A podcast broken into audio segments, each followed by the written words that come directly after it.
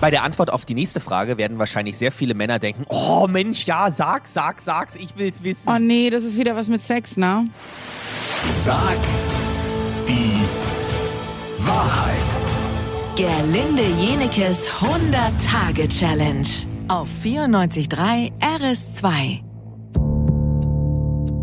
Katja aus Großbeeren ist eine Frau.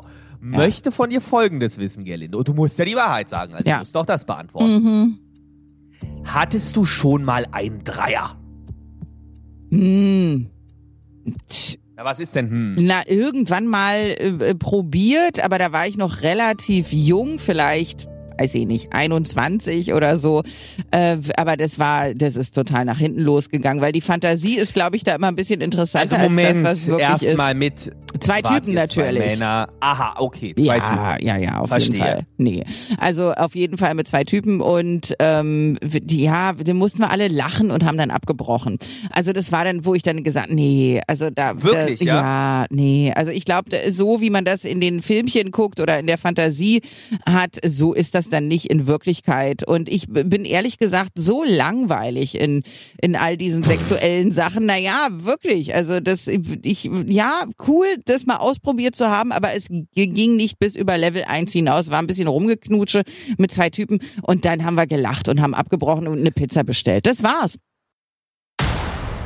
Eine sehr schöne Frage kommt als nächstes von Antje aus Hellersdorf. Ich glaube, deine Antwort kann uns allen Inspiration geben.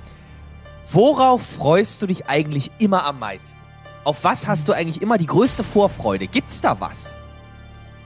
Ja, da gibt's was. Und witzigerweise, du hast recht, es kann sehr inspirativ sein, denn Psychologen behaupten, dass wenn wir uns alle auf diese Sache am meisten vorfreuen würden, ginge es Ja. uns immer gut.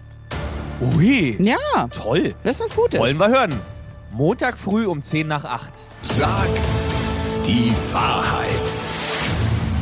Gerlinde Jenekes 100-Tage-Challenge auf 94.3 RS2.